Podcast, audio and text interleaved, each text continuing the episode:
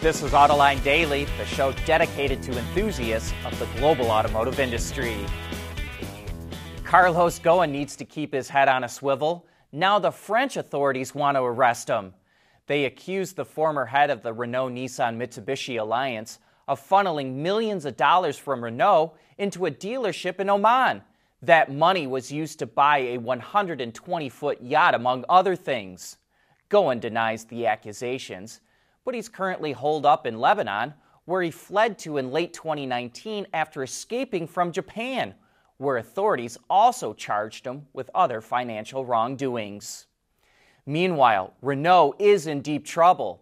Its second biggest market and production site was Russia, and those operations have ground to a halt because of sanctions against Russia for its invasion of Ukraine. Renault is taking a 2.5 billion euro charge to close down those operations. And to help pay for it, it may sell off a chunk of its stock in Nissan. Renault owns 43% of Nissan shares, worth 7 billion euros. Renault may also spin off its EV operations with an IPO. But here's the big bombshell Bloomberg reports Renault may merge the ICE part of the company with another automaker, possibly Geely. The two are already in talks to collaborate in China and South Korea. While Audi won't stop selling vehicles with combustion engines until at least 2033 at the earliest, CEO Markus Duesmann is really boring in on EVs. He's in favor of Europe phasing out incentives for plug in hybrids at the end of the year. This would push more buyers into EVs. And it doesn't stop there. Duesmann says European automakers should get off fossil fuels entirely by 2040, and he doesn't like the idea of using hydrogen in vehicles because it wouldn't leave enough hydrogen to be used to reduce emissions in other areas, like the steel industry. Car sales are plummeting in China. The China Passenger Car Association says year over year sales will fall 32% this month, which is a massive drop. It expects automakers to sell only 1.1 million new cars and trucks, which means that sales of new cars in China will temporarily fall below those in the U.S. While sales have been weak globally, mainly because of the chip shortage, the sudden drop in China is likely a direct result of the drastic COVID lockdowns the government put in place. While some automakers have maintained production by having workers sleep and live at their assembly plants, consumers can't get out to buy those cars. CATL is the world's biggest battery supplier, and guess who's its biggest customer? Tesla. Makes sense. The biggest EV maker in the world buys from the biggest battery maker. Tesla bought over $2 billion in batteries last year, which was about 10% of CATL's total revenue there's still a perception out there that Tesla is only making money because it's selling billions of dollars in EV credits.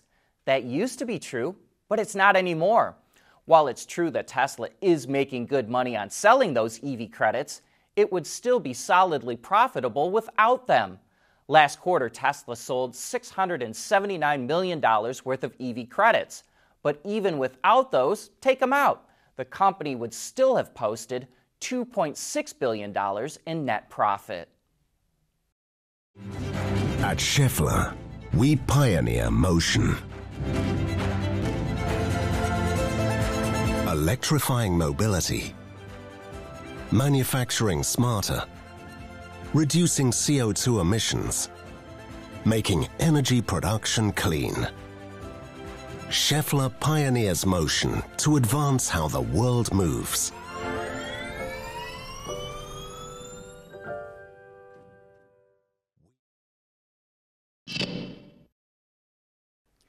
Ford's new commercial vehicle division, Ford Pro, teased a new all electric van for Europe.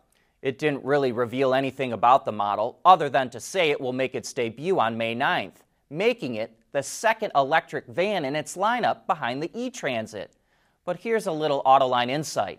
Ford previously revealed it will have four full electric models in the Transit family by 2024.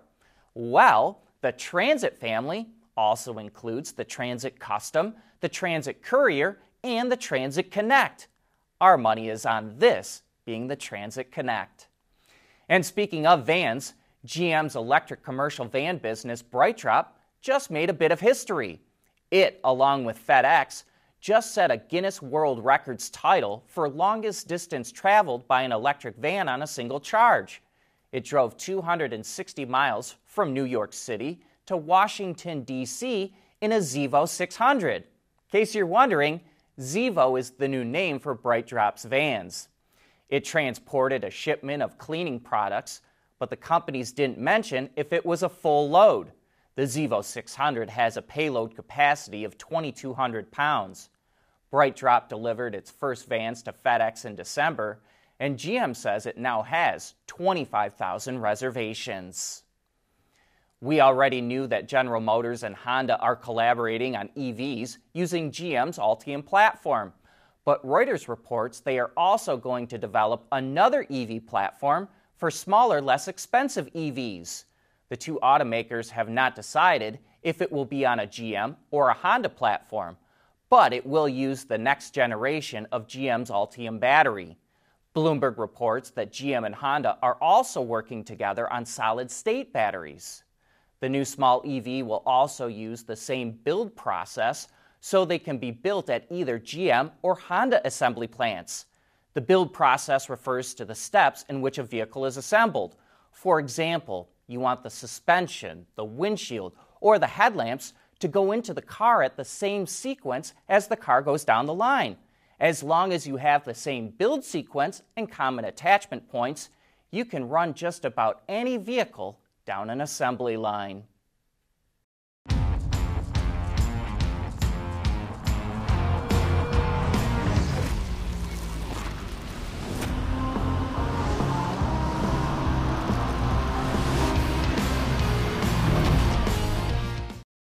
We want to know what drives your testing. OTA, connected car, diagnostics, remote testing. Intrepid Control Systems is here to help you work from anywhere. Intrepid Control Systems, driven by your data. Battery swapping is picking up pace in China. GAC just opened its very first one in the city of Guangzhou. It says it can swap a battery in under two and a half minutes from one of its five EVs in its all electric brand, which is called AION. GAC plans to open 219 more this year and over 1,000 battery swapping stations in Guangzhou by 2025. From there, it says it will expand to other Chinese cities as well as overseas.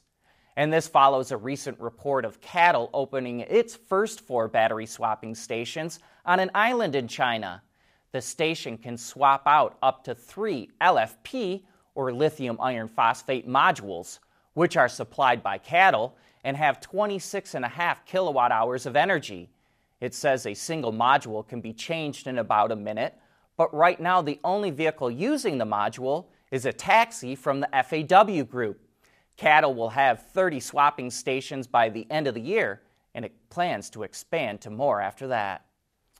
Stellantis is pushing forward with fuel cells. It already has a number of commercial fuel cell vans for sale in Europe, and Stellantis just hired a military guy, a former Naval Group executive, as its CTO for hydrogen fuel cell vehicle development. It also announced that Opel's CEO will take on the additional role of leading commercialization of hydrogen fuel cell vehicles worldwide. Ford is going to split into two different business operations, one for BEVs and the other for ICEs. So, what's General Motors going to do?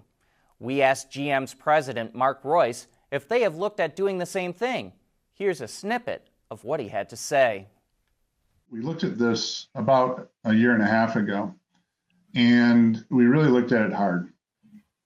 But, you know, we restructured in the way that I described earlier so that um, we have really good engineers that can do lots of different things.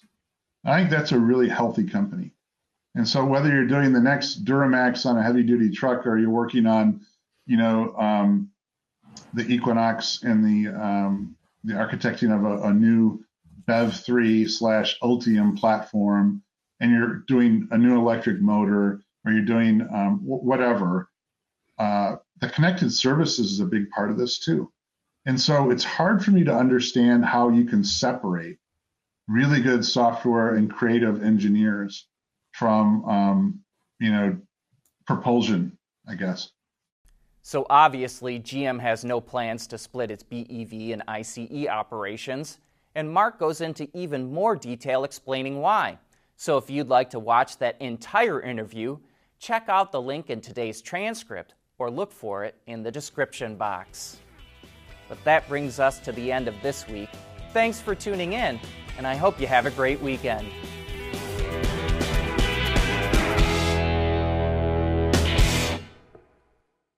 AutoLine Daily is brought to you by Bridgestone, solutions for your journey, Intrepid Control Systems, over the air engineering, boost your game, and by Schaeffler. We pioneer motion. Wards is the industry leader for news, data, and analysis. That's why companies across the globe subscribe to our premium service, maybe even your own. Log in for subscriber access now. Check your company's intranet for details and rely on wardsauto.com to keep you informed.